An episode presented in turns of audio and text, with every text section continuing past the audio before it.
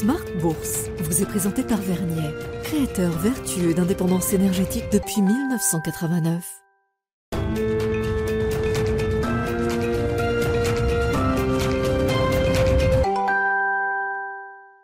C'est reparti pour Smart Bourse, votre double dose quotidienne de marché en direct sur Bismart chaque jour à la mi-journée 12h30 13h et en fin d'après-midi la grande édition pendant une heure à partir de 17h rediffusée à 20h sur Bismart TV, émission que vous retrouvez chaque jour en replay sur bismart.fr et en podcast sur l'ensemble de vos plateformes. Au sommaire de cette édition ce soir, le chiffre du jour, le rapport mensuel sur l'inflation aux États-Unis pour le mois de mars avec des chiffres qui sont ressortis en ligne avec les attentes des économistes. On note un ralentissement de la hausse des prix qui se poursuit de manière assez significative pour l'inflation globale sous le coup de la baisse toujours des prix de l'énergie, une baisse à deux chiffres sur euh, un an qui ramène l'inflation globale à 5% sur un an aux États-Unis contre 6% le mois précédent sur les 12 derniers mois.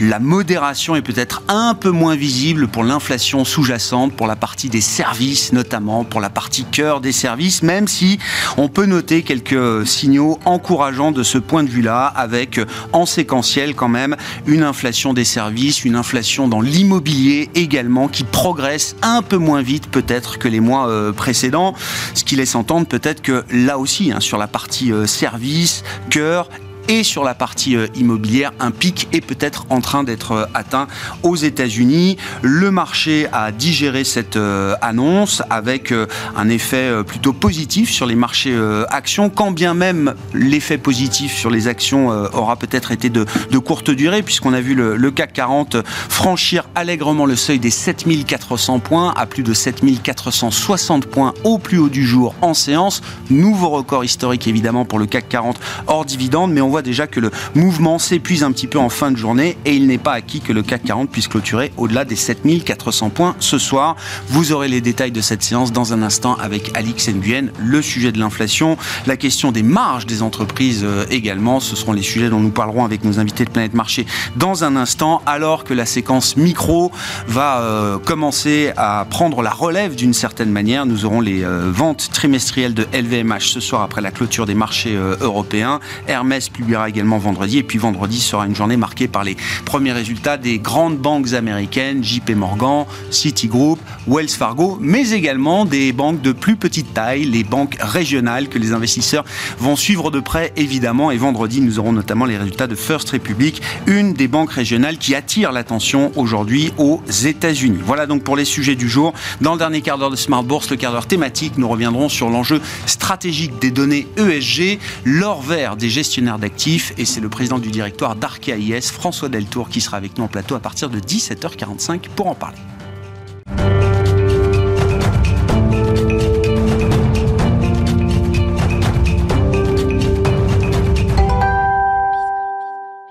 Mais d'abord, tendance, mon ami, les infos clés de marché, le résumé de la séance du jour avec vous, Alix Nguyen, et on notera un peu d'épuisement pour euh, les indices européens en cette fin de journée, avec un net ralentissement de la hausse pour le CAC 40. Et oui, l'indice avait commencé la séance euh, sur ses plus hauts, il apparaît désormais plus hésitant, et ce, depuis euh, la publication par le Bureau américain des statistiques du travail des derniers chiffres de l'inflation de mars aux États-Unis, et plus précisément d'une hausse moins forte que prévu, mais si la hausse des prix continue à ralentir, l'inflation hors alimentation et énergie, elle, résiste. Plus exactement, en mars, l'inflation a diminué à 5% sur un an contre 6% en février, un ralentissement qu'on explique très largement par la baisse des coûts énergétiques. On remarque aussi que les prix alimentaires sont restés stables, ce qui explique la raison pour laquelle l'inflation de base n'a augmenté que de 0,1% d'un mois à l'autre. S'agissant de l'inflation sous-jacente, elle s'est maintenue à 5,6% sur un an contre 5,5% en février. Par rapport à février, elle a comme attendu grimpé de 0,4%. Les prix énergétiques se sont en effet répercutés sur un ensemble de biens et services. C'est dans ce contexte que seront publiées ce soir les minutes de la dernière réunion du FOMC. Parmi les mouvements de marché spécifiques sur le marché parisien, notamment Alix, on retiendra aujourd'hui la baisse marquée du titre L'Oréal. Oui, suite à l'abaissement par Deutsche Bank de sa recommandation, une décision prise après, je cite, sa récente surperformance et en l'absence de catalyseur attendu à court terme. On relève aussi que Score bondit après avoir relevé euh, ses objectifs financiers grâce à de nouvelles normes comptables. Plus exactement, l'application de la norme IFRS 17 permet aux réassureurs de relever son objectif de rendement des capitaux propres. Score entend mettre l'accent sur la notion de valeur économique. Unibail-Rodamco Westfield est en nette hausse à l'image du stock 600 de l'immobilier. A contrario, Air France KLM chute. Le stock 600 des voyages loisirs connaît de son côté la plus forte baisse sectorielle. Ce soir, LVMH ouvrira le bal des résultats du premier trimestre des groupes de luxe. À noter que pour l'heure, son titre est en légère baisse. Et puis, euh, sur le plan des indicateurs, demain euh, seront publiés les chiffres concernant euh, la production aux États-Unis et l'inflation définitive de mars sera également présentée en Allemagne. Tendance, mon ami, chaque jour les infos clés de marché à 17h en direct dans Smart Bourse sur Bismart avec Alix Nguyen.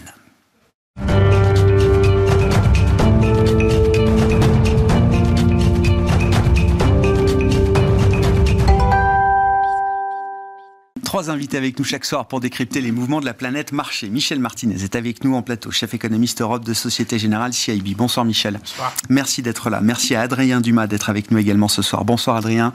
Vous êtes directeur des investissements de Mandarine Gestion et Pierre-Olivier Béfi nous accompagne également. Bonsoir Pierre-Olivier. Ravi de vous retrouver. Vous êtes chef économiste et gérant chez Boussa et Gavaudan. L'inflation, l'inflation américaine avec le rapport mensuel pour le mois de mars qui a été euh, présenté aux investisseurs en, en début d'après-midi. Euh, Pierre-Olivier, première remarque, euh, si je me réfère aux données d'emploi qu'on a eues pour le mois de mars également euh, vendredi dernier aux États-Unis, plus le rapport mensuel sur l'inflation publié aujourd'hui, on peut dire que jusqu'en mars, le phénomène désinflationniste aux États-Unis a pu se poursuivre sans retournement économique majeur. Oui, tout à fait. Et puis, euh, a priori, ça va continuer à peu près jusqu'en juin. On a les effets de base euh, qui sont plutôt négatifs jusqu'en juin. Après, l'histoire va devenir un peu plus compliquée parce que l'inflation sous-jacente n'a pas forcément euh, reflué. Enfin, on est toujours sur le rythme finalement mensuel plutôt autour de 0,4%. C'est annualisé, on est encore un peu au-dessus de 4. Voilà, donc il va falloir savoir un peu ce qui se passe au-delà. Donc, je pense que les marchés vont très vite se projeter au-delà de la Fed euh, au mois de mai, euh, je pense que les marchés vont très vite se projeter à l'été pour avoir un scénario plus clair entre euh, une économie peut-être qui ralentit un peu plus, notamment sur le marché du travail, ou pas. et donc, je pense que ça sera vraiment la question qui suivra une question qu'on peut pas trancher encore à ce stade? Non, mais bah, enfin, est-ce qu'on a quand même des prémices, des signaux d'affaiblissement euh, dans le marché du travail, euh, euh, dans la consommation américaine, peut-être, qui pourraient présager d'un affaiblissement économique futur qui entretiendrait encore un peu plus le phénomène des inflationnistes? Est-ce que c'est l'idée majeure ou est-ce qu'il y a des scénarios alternatifs? Alors, moi, je pense qu'il y a deux, deux, éléments, à mon avis, pour juger des risques autour de l'été, notamment autour d'un ralentissement plus marqué de l'économie américaine. Euh, et pour le coup, dans une économie où la Banque centrale a plutôt fait le travail, puisque là, on commence à avoir des taux réels positifs, même sur la partie longue pour la première fois. Donc ça, c'est plutôt, euh, on, sait qu'on est en territoire restrictif maintenant.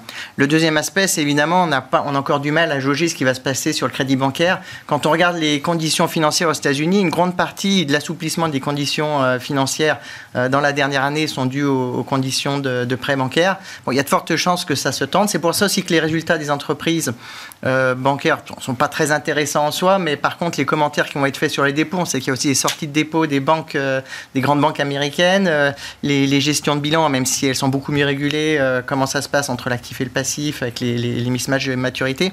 Bon, tout ça, c'est des questions importantes parce que si le crédit est resserré un peu plus brutalement mm. Que, que ce qu'on attend, et eh bien là, ça peut être un, un premier point qui, est, qui, qui, peut être dommageable pour l'économie américaine. Et ça, je pense, c'est très difficile encore de le juger complètement. Et après, le deuxième aspect, il est plus sur le marché de l'emploi, c'est-à-dire que pour différencier les scénarios, euh, je dirais, d'atterrissage en, douleur, en douceur, pardon, ou en douleur, voilà, ou, euh, ou l'atterrissage douloureux voilà. Euh, pour moi, c'est vraiment euh, à quel point le marché du travail résiste. Donc, et là, je pense que le seul vraiment véritable indicateur qui a du sens et qui est pertinent pour les marchés, c'est les, les claims ah. Les inscriptions hebdomadaires au chômage. Tout à fait. Le reste, c'est pas très intéressant. Il y a une tendance qui se dessine de ce point de vue-là. Là, on une, commence à, euh, je pense que si on reste justement, on reste sous les 200 000 hein, en général. là, on a même. commencé à franchir. Ça y est, on passe Et là, on, a, on est passé au-dessus de 200 000 là, sur les deux derniers chiffres. Euh, moi, je pense que si on reste euh, sur des chiffres autour de 250, euh, voire et qu'on commence à pousser un poil plus dans les prochaines semaines, là, il faut un peu s'inquiéter. Je pense que le marché va être un peu plus, euh, un peu plus inquiet du, du marché du travail. C'est un bon indicateur Ces Oui, inscriptions hebdomadaires au chômage, ça a des bonnes corrélations avec ce qu'on peut observer par Bah, la c'est suite? B- très bon indicateur qui anticipe les, les montées du chômage et les grands serments euh, du marché du travail. Par exemple, prenez les, les non-farm payroll. Bon, euh, même en pleine récession, parfois ils sont fantastiques, euh, ils sont élevés, et puis en fait, on les révise deux ans plus tard, on s'aperçoit que c'était Ouais. la cata. Donc euh, voilà, et puis tout est, tout est troublé. Il y a beaucoup de statistiques, même les claims, mais là c'est moins le cas maintenant puisque ça a été révisé. Mais il y a beaucoup de statistiques américaines qui ont été aussi très biaisées par le, le Covid. Donc, euh, puisqu'en mars euh, de 2020, on a eu Bien sûr, bien sûr, bien sûr, bien sûr, bien sûr. Et ils sont euh, sur leur méthode, bon, c'est un peu technique, mais sur leur mé- méthode de saisonnalité, ils sont pas très très fins et ils ont pris cette période-là. Donc il y a énormément de distorsions sur pas mal de données d'emploi. Donc euh, il faut être assez méfiant. Donc je pense que les claims, c'est vraiment à mon avis le, L'indicateur à suivre. Ouais, l'indicateur ouais, à suivre. très intéressant. Michel, sur ce phénomène désinflationniste, alors qu'on observe et qu'on constate là aux États-Unis avec le rapport, euh, le rapport de l'inflation, pour l'instant, ça se fait sans grande douleur. En tout cas, jusqu'au mois de mars, ça s'est fait sans douleur. Oui, oui. euh, Il n'y a pas de. euh, Il y a de la dés- euh, déjà, bah, on pourrait se poser la question pourquoi ça doit- la désinflation devrait entraîner des conséquences négatives? C'est le, ce qui entraîne des conséquences négatives, c'est le durcissement de politique monétaire, le durcissement des conditions de crédit. Ça, comme, comme l'a rappelé Pierre-Olivier, il y a, il il y a beaucoup d'incertitudes. Sur le, on- on- on sait mesurer un peu l'intensité, l'impact sur l'économie de, de la relevée des taux, de, et puis tous les indicateurs financiers. Et, pour l'inst- et, et on sait que ça, ça prend du temps, c'est pas c'est pas immédiat. Euh, euh, mais les durcissement des conditions de crédit elles-mêmes, c'est beaucoup plus compliqué. Donc euh, c'est ça, ça coûte quelques dixièmes de points de PIB environ en général, mais on euh, ça peut, on ne sait pas si c'est plus proche de 0 ou plus proche de 0,5 euh, point de PIB. Donc le- le- il y, a une- il il y a une vraie incertitude là-dessus. Euh, effectivement, les, prochains résultats des entreprises, des banques américaines vont être intéressants pour savoir euh, ce qu'elles pensent, euh, ce qu'elles disent. Après, si on revient à la, dynamique de l'inflation et à la Fed, donc il est quasiment acquis que la Fed va remonter de 25 points de base en mai après le rapport sur l'emploi de la semaine passée et les chiffres d'inflation aujourd'hui.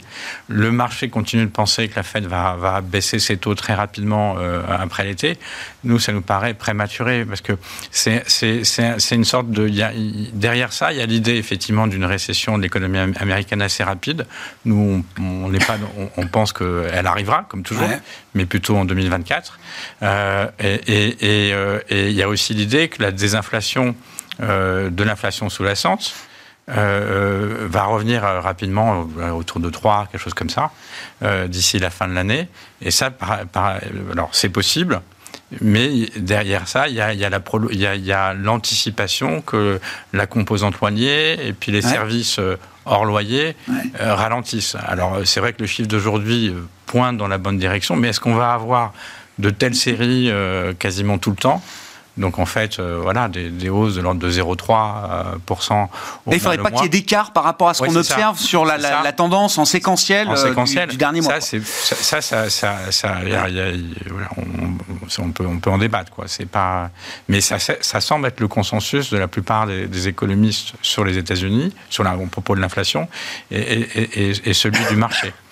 Et sur, sur l'emploi, euh, euh, pourquoi Disons qu'il faut avoir en tête qu'il y a, il y a beaucoup de tous les services qui étaient très très touchés par la pandémie sont encore très loin d'avoir retrouvé le niveau d'emploi euh, de du dé- début 2020.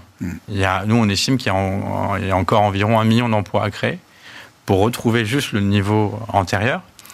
Et, et, euh, et- et si c'est tel est le cas, si effectivement il y a une demande en face de ces services qui continuent, eh bien, euh, on, va avoir des créations d'emplois euh, euh, l'ordre de, même ordre de grandeur de, de 100 000 euh, pendant, pendant de nombreux mois.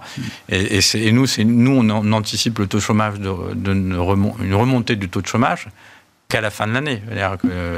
Le taux de chômage resterait au niveau euh, euh, qu'il est aujourd'hui, donc autour de 3,5, 3,6, euh, jusqu'à fin, fin 2023. Alors si tel est le cas, évidemment, si on a raison, nous, sur ces deux, le fait que l'inflation sous-jacente baisse moins rapidement que, et si le marché, que, que, ce que le marché anticipe, et puis si le, marché du travail résiste. pas de raison pour la fête de baisser ses taux. De baisser ses taux en 2023. Comment la situation se, se translate ou se traduit en Europe euh, bah, alors, Michel? C'est une histoire de décalage ou c'est une histoire qui est vraiment différente? Je pense que l'histoire est différente. Euh, euh alors, déjà, euh, si on parle de l'inflation, il y, a une composante commune, c'est la désinflation qui vient de l'énergie. Après, il y a, quand même des différences. Une, grosse différence, c'est l'inflation alimentaire. Euh, qui ne reflue pas, elle est quasiment nulle aux États-Unis. Là, on voit des prix qui baissent hein, sur l'alimentaire, le prix du beurre, le prix des œufs, ça y est, ça commence à baisser. Aux États-Unis. Oui, aux États-unis. Oui, oui, aux États-Unis. Alors, on n'a pas, pas, fini la, hausse des prix, la, hausse, ouais, la hausse des prix.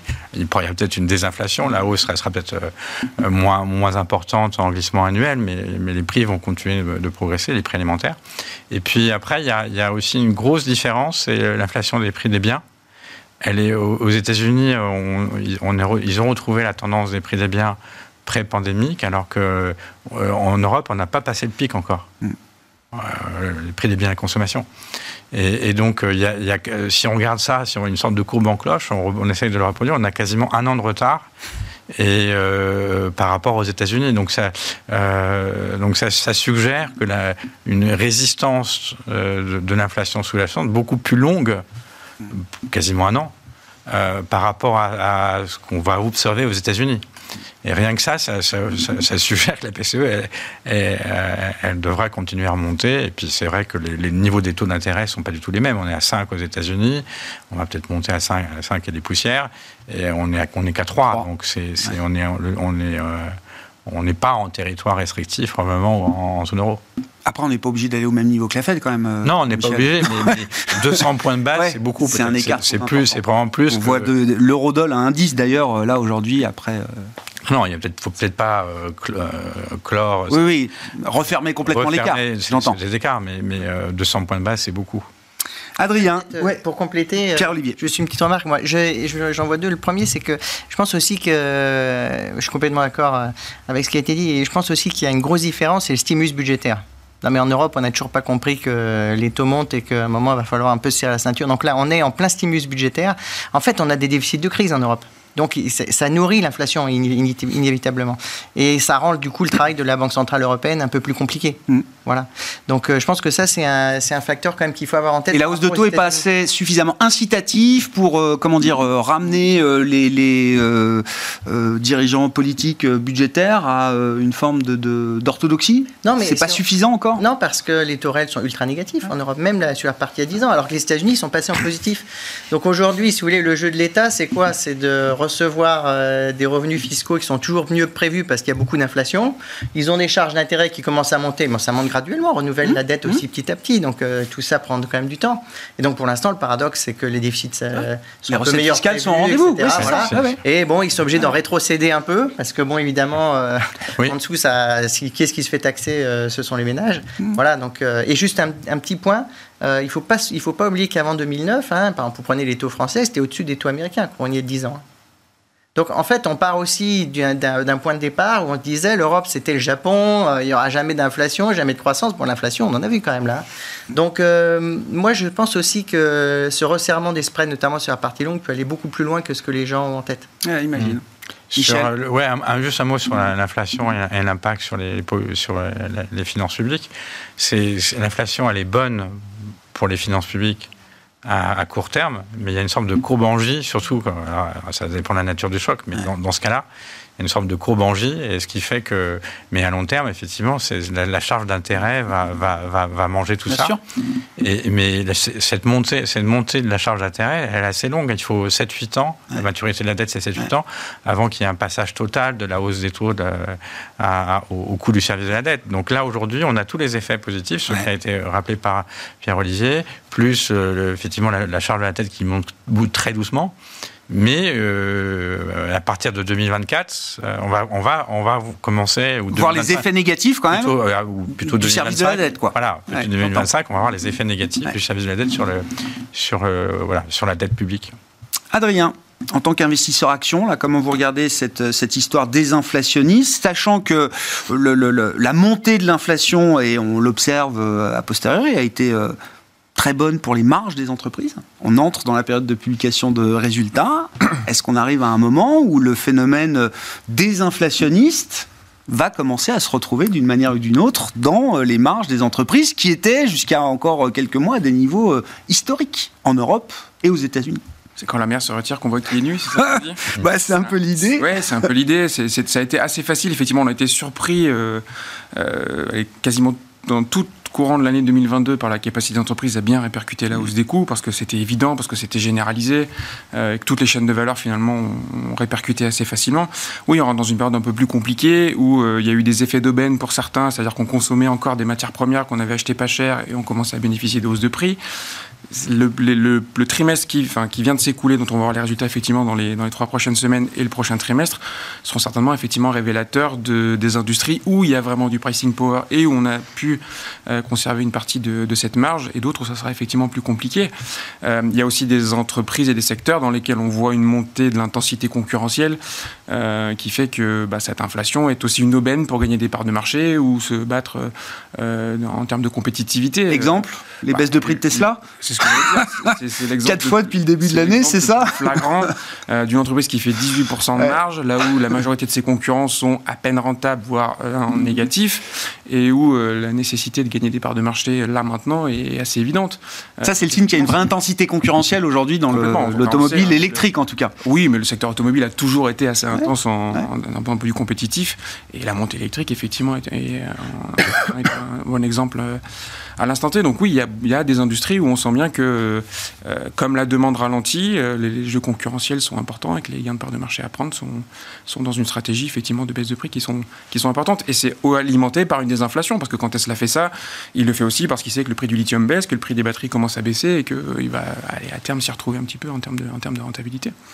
Donc euh, oui, on ouvre, je trouve, une période là, T1, T2, qui est un peu plus compliquée en termes de, de, prévision sur les marges, là où le deuxième semestre devait bénéficier de bases de comparaison raison sur la demande qui sera un peu plus facile, parce qu'en Europe, on avait déjà un peu les effets quand même de, le conflit entre l'Ukraine et la Russie, euh, et, une désinflation qui sera plus généralisée, donc on trouvera peut-être des choses un peu plus normalisées. Là, euh, c'est un peu plus compliqué de se, de se, prononcer sur la tenue des marges T1, T2. Dans quel type de secteur ou d'industrie est-ce que vous estimez que les marges euh, sont peut-être les plus fragiles aujourd'hui, qui sont les, passagers clandestins, entre guillemets, du pricing power? Je ne veux, je veux pas mettre de... de... Bah, traditionnellement, là où il y a effectivement il y a plus de compétitivité, et enfin de concurrence où on l'a pas vu. Donc euh, l'automobile peut-être un peu, euh, la construction qui a beaucoup bénéficié euh, et on sait que le résidentiel aux États-Unis commence un petit peu à donner des signes de faiblesse. voilà, là il y a eu beaucoup d'inflation de, qui a été répercutée. Si la demande est plus là, oui, c'est évident que le retour de la compétition va, va fragiliser un peu les marges. Donc il y a quelques secteurs cycliques euh, qui traditionnellement euh, sont assez euh, peu disciplinés ou peut-être qu'on va avoir un peu de déception sur les marges. Et dans quel type de secteur est-ce qu'on peut imaginer une moindre réactivité peut-être des entreprises qui, qui constatent et qui observent une baisse de leur prix d'entrant déjà massive hein, Tout ce qui est structurellement porté par les stimuli, donc aux États-Unis, tout ce qui est autour de l'efficience du bâtiment, tout ce qui est autour de l'Inflation Reduction Act reste assez dynamique, tout ce qui est autour de la consommation chinoise, parce que l'économie chinoise est en vraie réouverture, qu'on a à 3 3500 milliards de d'épargne qui n'ont pas été dépensés depuis trois ans et que tout va plutôt bien. Euh, je pense que les chiffres de l'EVMH ce, bon, ce soir seront encore tirés en grande partie par les volumes, mais aussi encore par les prix, parce qu'il y a de l'effet embarqué que l'industrie du luxe a passé encore des hausses de prix très importantes en début d'année, qui sont, à mon avis, pas tout à fait justifiées par les prix des intrants. Donc euh, oui, il y a, y, a, y a, des vraies dichotomies hein, entre secteurs. Et donc là, on rentre dans une phase où on va faire le, le tri. Enfin, les choses vont être un peu euh, plus claires. J'ai souvent, oui, ces trois dernières années, je trouve qu'on a eu des marchés actions qui ont été très euh, sectorisés, euh, très sector picking. On a eu une année 2020-2021 très tirée par euh, tout ce qui a bénéficié du Covid. on a vécu 2000, fin 2021-2022 par tout ce qui était très porté par la reflation, la hausse des taux. On a vu les bancaires, les matériaux, l'énergie extrêmement performer.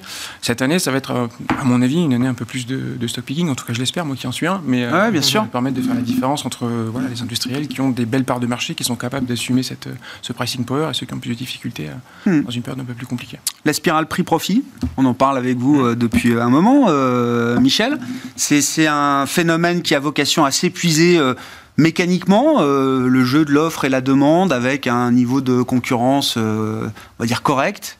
En Europe, peut-être, c'est quand même un mantra de l'Europe, Mmh. euh, le jeu de la concurrence. Est-ce que ça suffit à imaginer que ce phénomène s'épuise euh, euh, devant nous assez, assez rapidement euh, Ou est-ce qu'il y a des raisons de penser qu'il peut y avoir des résistances fortes chez certains, dans certains Mmh. secteurs, certaines industries, à, à- à baisser ou modérer peut-être la hausse des prix? Alors, je commencerai d'abord par, alors, bah, par un petit- un- un- une petite explication sur les prix du, prix du PIB. Euh, en, en zone euro, il y a plus de la moitié, euh, presque 60% de l'inflation du prix de bi- du PIB, la valeur ajoutée, donc qui est assez corrélée avec l'inflation domestique. hein. Euh, les, qui, C'est pas les, c'est pas les prix, c'est pas les dépenses de l'indice des prêts, là, des, des dépenses de consommation là dont vous parlez, ça, hein, Michel. C'est ça, c'est là. Je, je- voilà, Ouais. je parle de prix du PIB, mais c'est très corrélé avec l'indice des prix à la, consommation euh, domestique sous-jacente.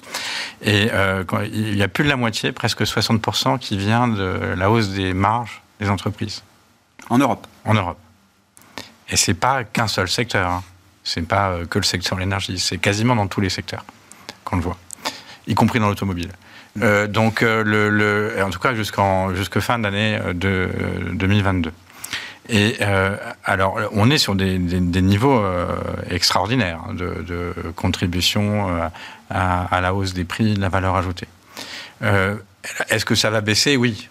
Ça- ces marges vont baisser. euh, Il y a tous les chocs, euh, les effets induits, euh, bien sûr, du durcissement monétaire, mais le choc principal, c'est la, hausse des salaires, le, pouvoir de, négociation des salariés qui, augmente.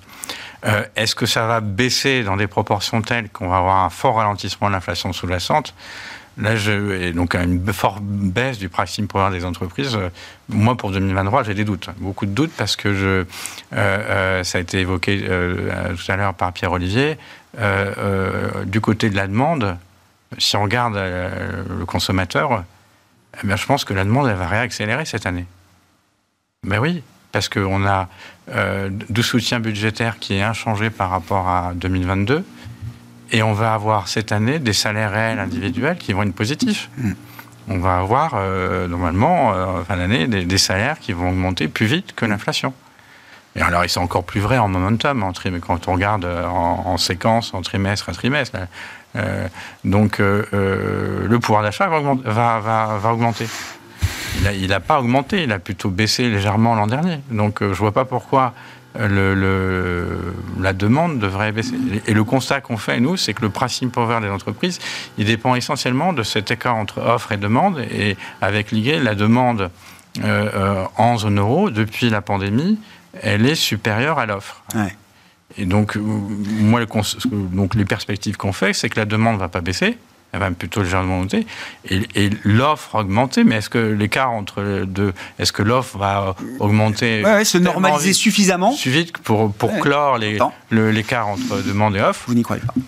En tout cas, C'est- pas, incroyable pas- parce que la pas cette année, pas cette année. La Et do- description. Et, et donc le pricing power des entreprises devrait rester élevé en 2023. Ouais. Après, il y a un moment, ça va, ça va se résorber. J'entends, ça n'a qu'un temps, Voilà. mais c'est un temps qui peut encore durer. C'est Oui. incroyable parce que ce que vous décrivez là, des, des- des mécanismes économiques euh, constatés, c'est- complètement en opposition à la perception que les gens ont de la situation. C'est ça qui me frappe quand même. Mhm.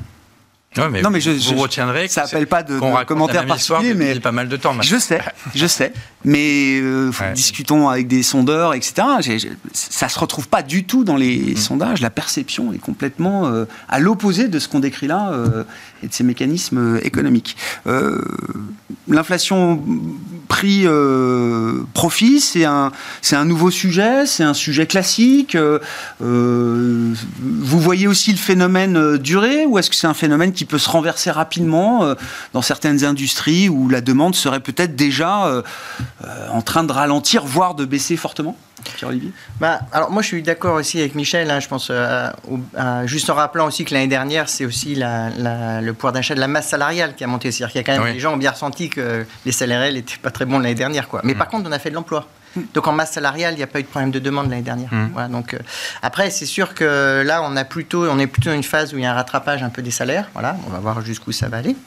Euh, moi, je pense que c'est un, peu, euh, c'est un peu comme ce qu'a aussi rappelé Michel sur le, ce qui va se passer pour l'État. Je pense que la hausse des taux, c'est un, c'est, un poison qui est un peu lent pour l'économie. Moi, j'avais parlé de la crise, au début d'année, de la crise de 73-74. Oui. Je dis toujours bien schéma. Parce que le, le premier, quand on monte brutalement les taux, en fait, le premier, euh, premier secteur, c'est l'immobilier. Voilà. Après, il y a souvent des petits craquements financiers. Donc là, on a eu quelques petites banques là, qui nous ont fait des petites euh, bêtises. Donc on s'est dit, bon, oh là là, bon, finalement, c'est pas très systémique hein, par rapport à 2009. Et après, le troisième, ça sera les entreprises. Et puis, le- en, toute fin de- en toute fin, il y aura l'État. Parce que lui, il met en- comme il a une durée de vie infinie, il peut se permettre de, de repousser les choses dans le temps. Et je pense que du coup, euh, il y a une vraie. euh, il va y avoir une vraie perception négative sur les entreprises qui sont très endettées.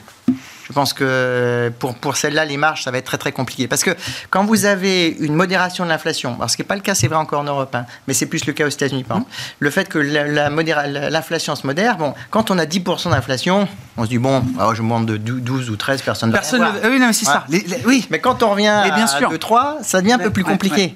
Quand on est sous pression, comme l'industrie automobile, ça a été aussi euh, bien rappelé par Adrien, euh, avant, euh, juste après le Covid, il y avait même plus de quoi vendre des voitures. Donc tout le monde, toutes les, tout le secteur automobile a retrouvé du pricing power. Mm. Ils, ont, ils se sont mis que sur les, que sur les voitures qui avaient Les des plus margés, bien sûr. Et puis euh, ceux qui voulaient faire les, les malins euh, aux concessionnaires, ils disent non, non, mais bon, quand même, vous pouvez me faire un prix. Je dis bah oui, bah, je vais surtout vous faire attendre six mois. Hmm. Donc bon, euh, du coup, bah, il y avait beaucoup de pricing power. Bon, maintenant, on est revenu à une situation entre guillemets beaucoup plus normalisée là-dessus. Donc la concurrence se remet, se remet d'aplomb. Donc voilà. Donc moi, je pense que oui, il y aura plus de. Il faut se méfier du, du high yield. Il faut se méfier des entreprises qui sont très très ouais. Le levier, Dans quoi. Le temps, ça C'est va, ça. ça. va. Voilà. Eh oui. Alors. Paradoxalement, on pourrait se dire, euh, en Europe, on a plus de temps parce qu'il y a encore beaucoup d'inflation, etc. Tant qu'il y a de l'inflation, c'est pas si mal pour les entreprises. Encore une fois, c'est dire qu'elles peuvent, elles, elles ont, ça augmente le pricing power des, des, des, des entreprises. Mais bon, si aux États-Unis, qui sont un peu en avance euh, Ouais. par rapport à l'Europe, on commence à voir ces problèmes plus tôt.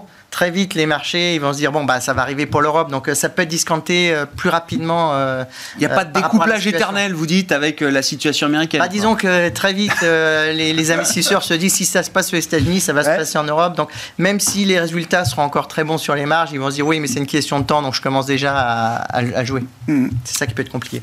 Adrien, bon, euh, séquence de résultats donc qui va, euh, qui va commencer avec quand même le fait du jour des marchés actions euh, en Europe au plus haut ou quasiment en tout cas.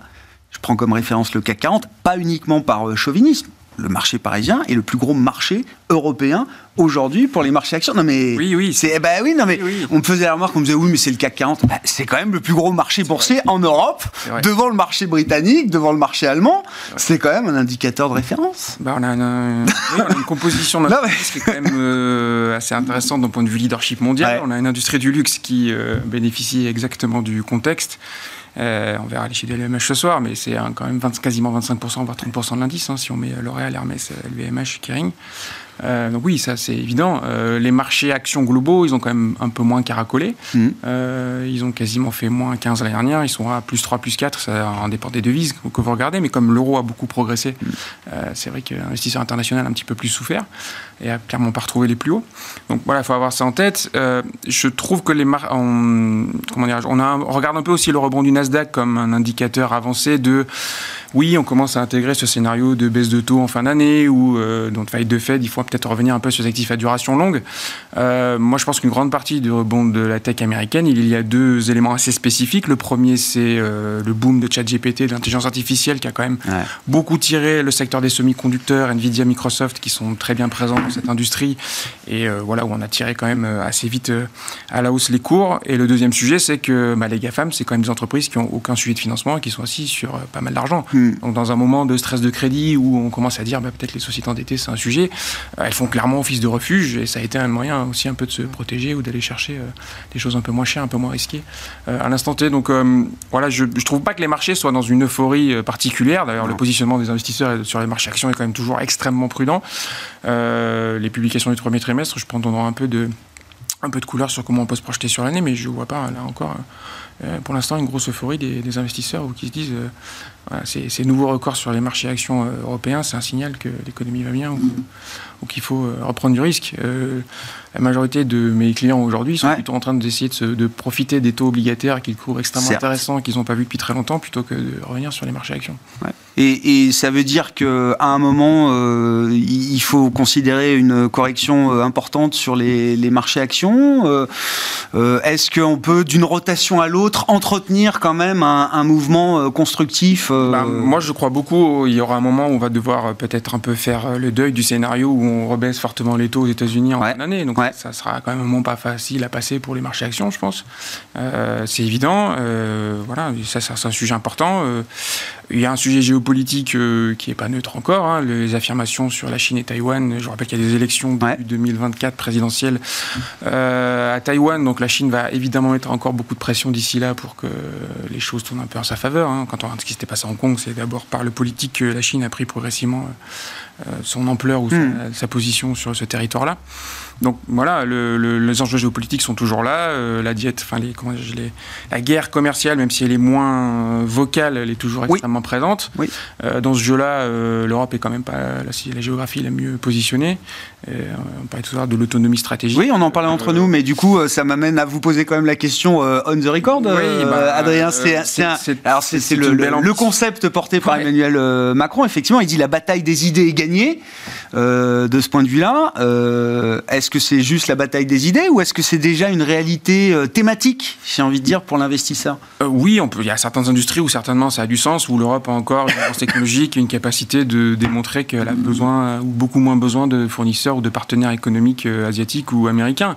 Enfin, il y a quand même beaucoup d'industries de demain dans lesquelles on est encore extrêmement dépendant, notamment de la Chine. Il suffit de regarder juste les semi-conducteurs et les matériaux rares, qui sont des enjeux extrêmement importants pour beaucoup de technologies pertinentes euh, dans la transition écologique, mais de manière générale dans l'innovation, pour se dire que ça va être un sujet quand même assez compliqué. Et les euh, projets d'augmentation de capacité en Europe, euh, c'est des projets qui sont trop peu concrets ou trop lointains pour imaginer qu'on puisse basculer, se dérisquer comme ça d'un jour à l'autre. Il faut aussi les mettre en rapport de quasiment 12 mois consécutifs de projets qui ont été arrêtés, qui ont été plutôt emmenés aux États-Unis. Hein. Quand Tesla arrête sa gigafactory de batterie à Berlin pour la faire aux États-Unis, quand d'autres industriels ont décidé plutôt d'aller aux États-Unis d'aller en Europe.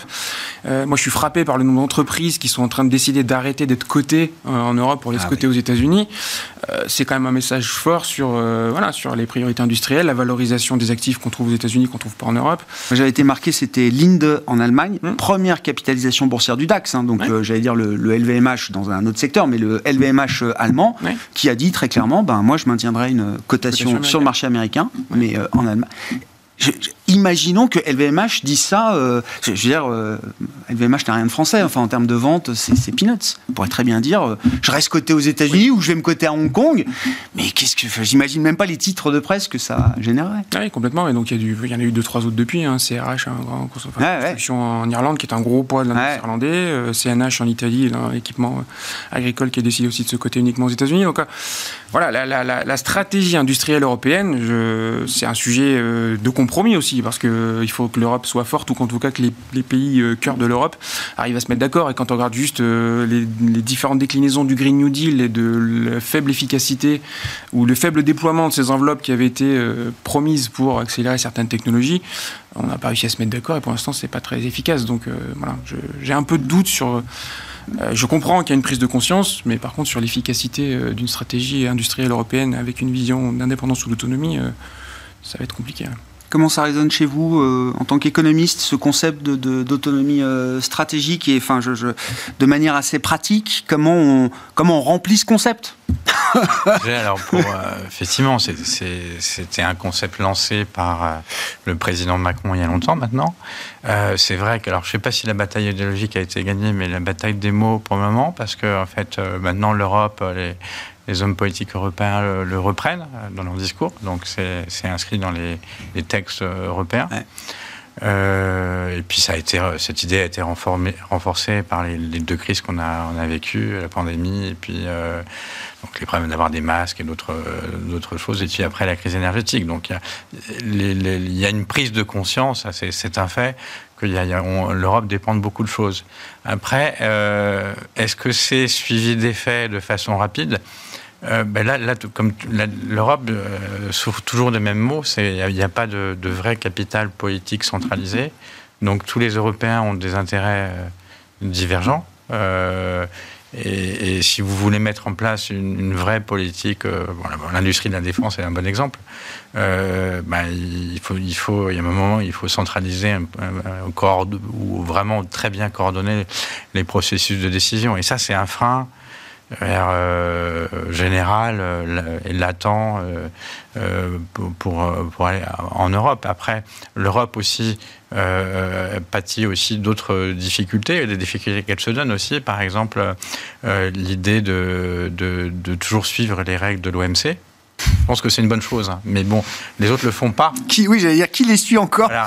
Les, les, autres le font pas, et en particulier, voilà, toutes, toutes les, règles sur le contenu local. Euh, euh, et, donc euh, l'Europe dit, mais non, on ne les applique pas. Donc ça, si, l'Europe ne les applique pas, je veux, mais alors après, qu'est-ce qui reste comme, comme autres outils? Bah, Il y a la régulation et puis des, des, subventions ciblées pour pouvoir développer certains secteurs privilégiés.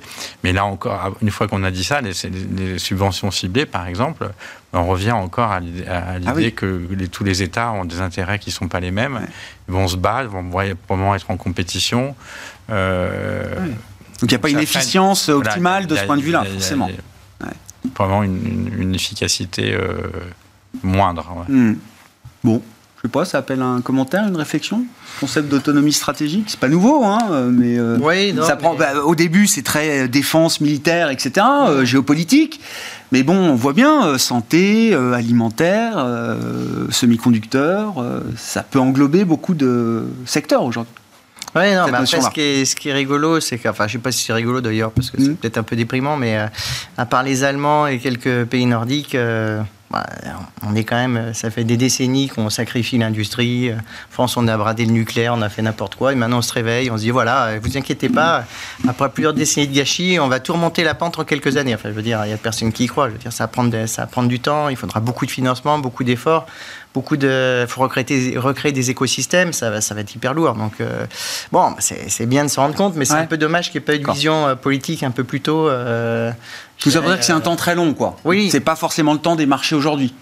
Bah, sur les marchés, euh, comme l'a dit Adrien, il y aura sans doute des implications. De toute façon, on est aussi dans une période où, euh, où c'est l'État qui est en train de dire où va le crédit. En fait, on a une prise de, de contrôle des gouvernements de, de, du, crédit. Hein, on a les prêts garantis, ils ont expliqué aux banques où est-ce qu'il fallait aller, etc. Donc euh, voilà, donc on a une période où l'État prend de plus en plus de, place. Donc ça, c'est quand même une thématique aussi pour les marchés. Mmh. Donc il faut sans doute favoriser là où l'État sera le plus gentil, alors que quand l'État n'est pas gentil, on le voit typiquement en Chine la tech, c'est un super secteur, mais quand l'État dit non, mais. Oui, il s'est rayé d'un coup de crayon euh, en 24 heures. Oui, bien sûr. Un peu plus extrême, on est. Oui, oui, Mais bon, je veux dire, euh, voilà, il y, a ces tendances-là qui sont un peu des tendances de fond, à mon avis. Bon, pour conclure justement sur la logique d'investissement, euh, le 12, avril, oui, sur les marchés, oui.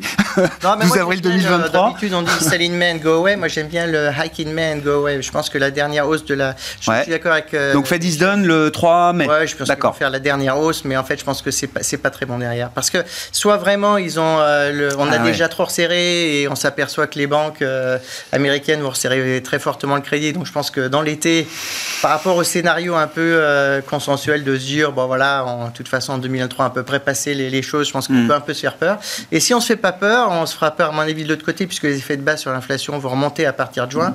Donc on va se dire, euh, s'il n'y a toujours pas de, s'il y a toujours pas de ralentissement économique, que l'emploi termine aux États-Unis, ben on se dira, euh, ah bah oui, mais alors euh, la Fed, ça suffit pas. Voilà, il va falloir faire monter les taux. Donc si la partie longue remonte, je pense que par exemple typiquement la thématique du Nasdaq peut se refragiliser à nouveau.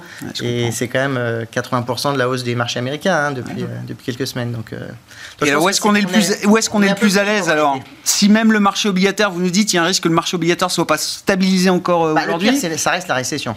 Après, s'il n'y a pas de récession, on peut avoir un ajustement parce que les taux montent, donc il faudra sans doute euh, faire attention aux valeurs de croissance qui ont des durations plus longues.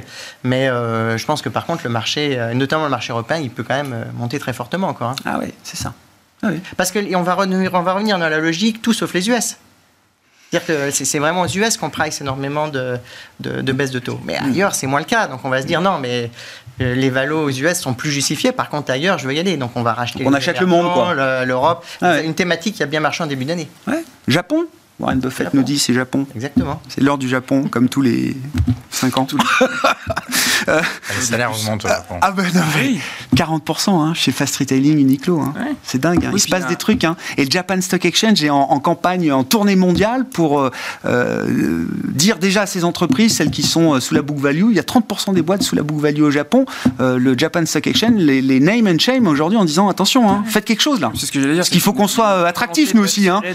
Et oui, c'est ça. de lancer, de pousser les entreprises à faire ouais. share buyback, d'avoir des Incroyable, hein plus. Ils veulent pas sortir de l'histoire financière de ce point de vue-là. Non. Clairement. Après, il ne faut pas oublier que le Japon, aujourd'hui, bénéficie énormément de, ce, cette volonté de relocalisation de, des États-Unis. Euh, les partenaires économiques que sont la Corée et le Japon sont les grands bénéficiaires de tous les plans d'investissement qui se font aux États-Unis parce qu'on on les appelle pour venir investir sur le sol américain pour créer des capacités de production. Euh, donc, c'est, oui, il y, a des choses intéressantes sur ces marchés-là. Quel équilibre on trouve dans un portefeuille action aujourd'hui euh, global, Adrien, pour gérer tous ces scénarios et ces risques à la fois? Je suis d'accord sur le sujet de l'endettement. Moi, c'est le sujet principal. D'accord. Donc levier, qualité. Voilà, plutôt retour de la qualité. C'est un style de gestion qui n'a pas très bien performé depuis 2-3 ans parce qu'on a voulu prendre du risque, parce qu'on a valorisé des actifs plutôt cycliques ou bénéficiant de la hausse des taux. Donc on est plutôt revenu sur ces entreprises-là avec de la visibilité, de la génération de cash flow. Ça, on en trouve euh, partout à travers la planète. C'est vrai qu'on est plutôt un peu plus prudent sur les États-Unis d'un point de vue conjoncturel et qu'on a plutôt redéployé aux États-Unis et un peu en émergent. Le marché chinois fait plus grand-chose. Euh, non. Euh, est-ce qu'il y a un sujet géopolitique Est-ce qu'on a, Il y a eu un coup d'arrêt des investisseurs internationaux? Est-ce que le message vis-à-vis de Taïwan et enfin, je dire, pour un investisseur euh, responsable en tant que tel aujourd'hui, investir en Chine, c'est pas toujours facile. Euh, ça, c'est un, un, sujet intéressant. Hmm. Michel, pour conclure Oui, oui, alors nos, nos stratégistes euh, actions, c'est pareil, n'ont pas de, de, de, vue directionnelle majeure. après, ils, pensent qu'en Europe, il y a encore beaucoup d'entreprises qui sont sous-valorisées. Mm. Euh, donc, il y a, des, on fait des propositions et, euh, ah, sur ces sujets. Et puis, euh, et puis après, des grandes thématiques, et, en particulier tout ce qui est lié à, la transition climatique. Et aussi, on aime bien les valeurs bancaires. Et les valeurs bancaires, effectivement. Bon. Hein C'est courageux maintenant. Courageux ouais. Sur l'Europe, je rappelle, c'était une petite info de début de semaine, KKR, voilà, on parle un peu de d'argent euh, privé, euh, ils lancent un fonds de 8 milliards, je crois, c'est leur plus gros vintage, euh, plus gros millésime ever pour les entreprises européennes qui sont trop mal valorisées aujourd'hui. Merci beaucoup, messieurs. Merci d'avoir été les invités de Planète Marché ce soir. Michel Martinez, Société Générale CIB, Pierre-Olivier Béfi, Boussard Gavaudan, Adrien Dumas, Mandarine Gestion.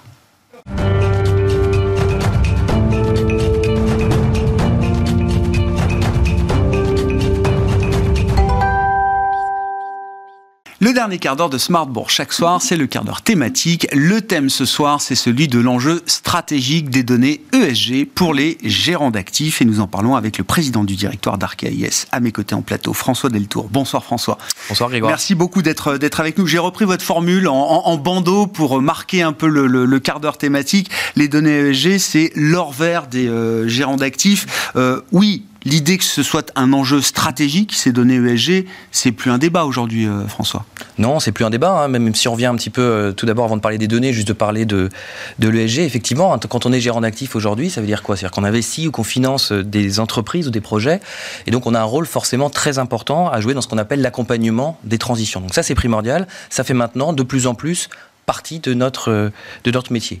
Et puis, plus globalement, quand on regarde la finance durable au sens large, bah, la finance durable, c'est plus une niche de marché. Je pense que personne ne peut le nier. On a vu un essor euh, très important des, stratégies ESG euh, e depuis quelques années, et ça, ça témoigne euh, de leur caractère de plus en plus incontournable. Et puis pour finir, évidemment, la réglementation, on va potentiellement pas mal en ah parler aujourd'hui, mais la réglementation, elle est de plus en plus foisonnante sur ce sujet, et donc on a un régulateur qui nous incite gentiment, à de plus en plus euh, insister sur, euh, sur cet enjeu ESG. Mais ce qui est intéressant de, de, partager, je pense, c'est justement le fait que l'ESG devient une matière de plus en plus quantitative. Ah oui. Oui, d'ailleurs, ça se mesure justement quantitativement. Euh, le, le, volume de données ESG qu'on traite aujourd'hui, alors, est peut-être pas loin d'être équivalent au volume de données financières. En tout cas, c'est l'idée qu'un jour, on traitera un volume de données extra-financières, de données ESG, aussi important que le volume de données financières historiques qu'on a traité et qu'on continue de traiter, bien sûr, quand on est investisseur. Oui, c'est vrai, on n'en est pas encore là, euh, je pense, mais effectivement, la, masse de données et l'augmentation importante euh, de ces données est vraiment phénoménale. Je vais juste peut-être prendre un exemple. Hein, chez RKIS, par exemple, notre, notre nombre de data points ESG est passé en 12 mois de 16 000 à 250 000, x 15 en un an. Donc ça, je, trouve que c'est vraiment une ah. illustration assez incroyable du choc qu'on a pu avoir et de la dépendance, ou en tout cas de euh, l'intérêt de plus en plus fort des fournisseurs de données ESG et de leur place de plus en plus stratégique au sein de la, de la gestion d'actifs. Et ça, ça pose, je pense, des, des vraies questions aujourd'hui. Euh, je vais en, parler rapidement euh, de ces, des questions que, ça, que pose la, dépendance vraiment à ces, à ces, fournisseurs de données.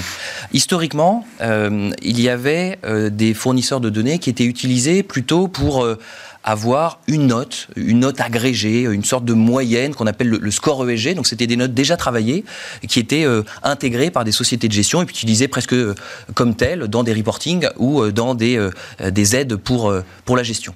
Ça c'est vraiment une approche qu'on n'a pas suivie hein, chez RKIS depuis longtemps, une analyse propriétaire, mais c'est de plus en plus quelque chose qui est en train de devenir la norme parce que au fur et à mesure que l'ESG devient central dans les gestions, on peut plus s'appuyer, on ne peut pas s'appuyer sur une note qu'on ne maîtrise pas. Donc aujourd'hui, qu'est-ce qui se passe? C'est qu'on utilise des fournisseurs de données, données extra-financières pour nous apporter ce qu'on appelle de la donnée brute. La donnée brute, c'est une donnée du type euh, consommation euh, carbone, émissions CO2 d'une entreprise, taux de féminisation d'un board ou d'une entreprise. Donc c'est des données dont la plupart on pourrait les retrouver euh, dans les rapports annuels ou sur les sites internet des, des entreprises. Et donc l'apport premier de ces providers de données extra-financières, c'est finalement de faire le travail un petit peu de petite main, d'aller chercher les données là où elles sont et puis de les donner en accès libre, payant bien évidemment, mais en tout cas en accès libre, avec des formats euh, intéressants pour pouvoir ensuite les manipuler, appliquer les règles de calcul des sociétés de gestion pour ensuite pouvoir euh, obtenir un score, des scores ESG qui sont relatifs et en tout cas qui traduisent la conviction euh, de la société de gestion. Petite parenthèse sur les investissements que ça implique, quand même, c'est un vrai sujet industriel, François. 250 000 points de données brutes ESG, donc de la donnée qu'il faut aller chercher, sélectionner les providers en fonction du de la qualité des données qu'ils peuvent apporter euh, euh, pour vous en tant que gérant d'actifs, des données qu'il faut traiter, qu'il faut raffiner, qu'il faut euh, comprendre, qu'il faut lire. Enfin, c'est derrière tout ça, c'est quand même des investissements, j'imagine, pour une société comme ArcAIS ou d'autres. Bah, en, termes d'investissement, c'est majeur. Hein. Juste peut-être quelques chiffres un peu sur le marché. Hein. le marché de la donnée ESG, de la recherche ESG, il est évalué aujourd'hui à un milliard de dollars. Et surtout, au-delà de ce chiffre en absolu, qui est difficilement mm. comparable à quelque chose d'autre, c'est surtout la croissance qui est importante. Hein. Les cinq dernières années, on estime à peu près que la croissance a été de 25% par an. Donc ça, c'est quand même colossal. Il y a peu de secteurs hein, qui ont une croissance de 25% par an. Donc ça démontre à quel point cet euh, univers des données est devenu un enjeu, un enjeu stratégique, hein, ce que j'appelle l'or vert, justement, de, euh, de l'investissement. Est-ce que, est-ce qu'aujourd'hui, euh, partant des 250 000 points de données que, que vous avez sur l'ESG, François, c'est, ça vous permet de couvrir quand même tous les grands domaines de l'ESG, domaine environnement, social, de gouvernance Est-ce qu'il y a encore ici et là des, des, poches euh, peut-être de faiblesse en matière de, de, données parce que ces données n'existent pas, parce qu'elles sont difficiles peut-être à aller euh, chercher, parce qu'elles sont mal reportées peut-être aussi par les entreprises? Il y a plusieurs euh, sujets intéressants dans la question que vous vous posez. Le sujet peut-être le, le, premier, c'est sur un peu le périmètre des données. Sur le périmètre des données, aujourd'hui on a un, bon ce qu'on appelle coverage hein, en termes de périmètre des données. Après il y a toute la question derrière qui est la question du contrôle. Hein, il est très clair que la société de gestion est responsable de la qualité des données qu'elle met dans son reporting, elle est responsable des données qu'elle utilise comme input pour aider la gestion. L'AMF le rappelle bien, donc la société de gestion a un devoir de contrôler ces données force est de constater aujourd'hui qu'il y a pas mal encore de sujets à propos de la, de la qualité de ces données. Et sur la complétude en termes de est-ce qu'il y a des périmètres qui sont peu couverts aujourd'hui, il y a effectivement pas mal de réflexions sur euh, euh, le fait que les providers, de plus en plus, euh, en tout cas on peut le voir, il y a des grands géants, mais au fur et à mesure qu'on fait des due diligence, qu'on regarde et qu'on précise notre besoin, on voit de plus en plus que certains providers se détachent pour la qualité de leur approche sur tel ou tel set de données. Donc on a aujourd'hui un peu deux enjeux contradictoires. On a d'un côté l'enjeu coût, vous en avez parlé.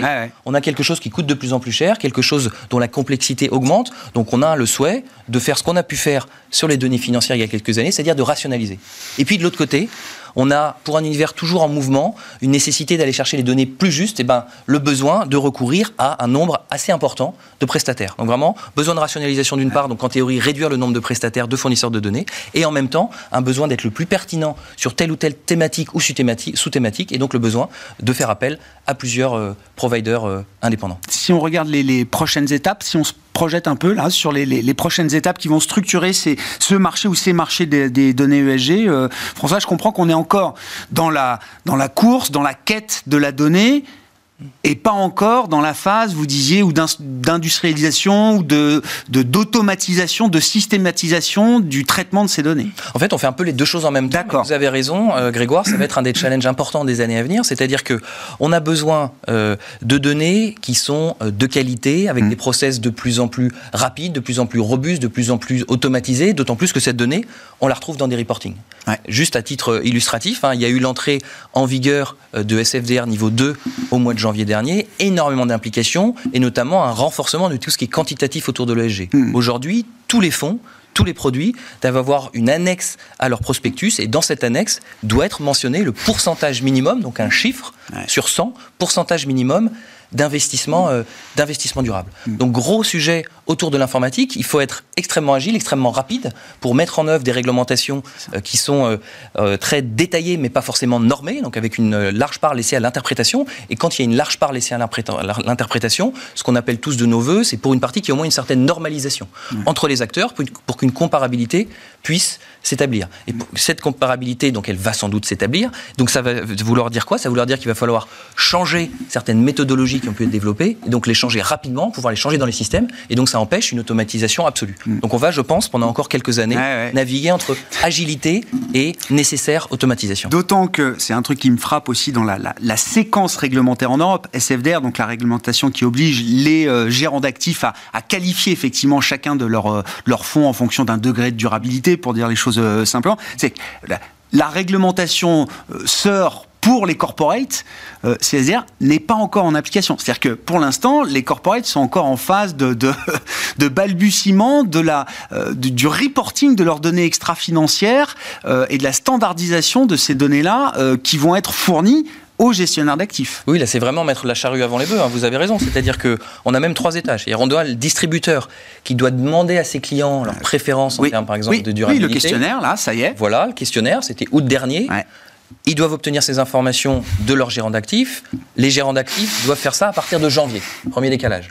Deuxième décalage, c'est celui que vous mentionnez, c'est le fait que des entreprises européennes, des émetteurs de taille moyenne, vont être obligés à partir de 2025, hein, c'est euh, la réglementation euh, CSDR, CSRD, pardon, CSRD, vont être obligés justement de reporter de manière beaucoup plus fournie qu'aujourd'hui sur tout un set de métriques euh, qui puissent, on l'espère, être comparables. Ça devrait normalement être audité et ça devrait être mis à disposition pas de format qui est précis aujourd'hui, mais mis à disposition de, des gérants. Et ça, c'est vraiment appelé de nos voeux par euh, toute la, profession, parce que ça va enrichir euh, considérablement le set de données qui va pouvoir être utilisé pour faire des analyses, euh, des analyses ESG. Après, il faut pas se leurrer, c'est pas CSRD qui va permettre aux gérants de réduire malheureusement le coût de l'ESG. Aujourd'hui, le coût de l'ESG, bah, tout le monde le paye. In fine, c'est quand même aussi une mmh. partie le, le, client, parce qu'on a notamment des data providers qui facturent, et c'est normal, le coût de leurs prestations. Avec CSRD, on aura sans doute plus de données mais la donnée, elle va toujours être disséminée à droite à gauche, donc il y aura besoin des data providers pour faire ce que je disais tout à l'heure, aller chercher cette donnée, la mettre en qualité et la fournir. On ne peut pas imaginer un modèle où ces données seraient euh, accessibles gratuitement à tout à chacun?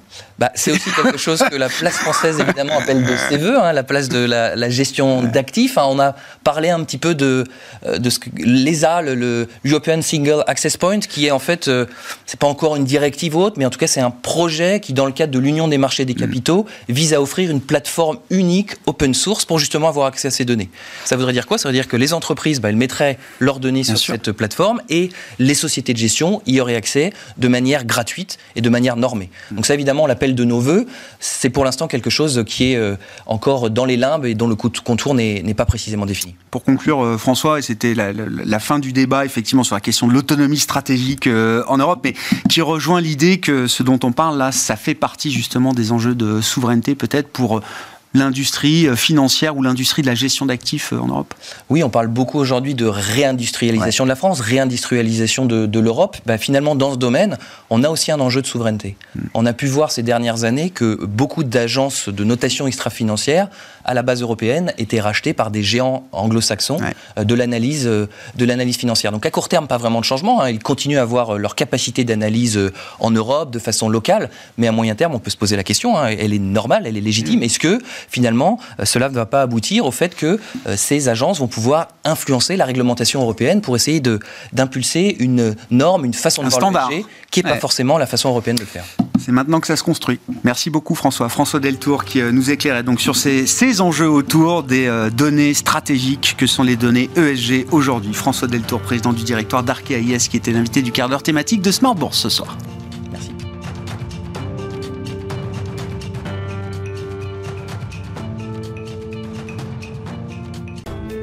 Smart Bourse vous a été présenté par Vernier, créateur vertueux d'indépendance énergétique depuis 1989.